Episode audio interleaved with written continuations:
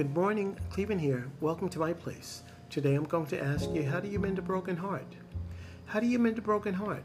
Well, unless you're a surgeon, you can't. The best thing that you can do is allow time to heal your heart. Sometimes time is the best medicine. You've got to also accept the fact that there are things in life that you can't fix, your heart being one of them. Listen, just give it time and let time do what time does. And in time, your heart will be better. And as always, thank you for tuning in to my place.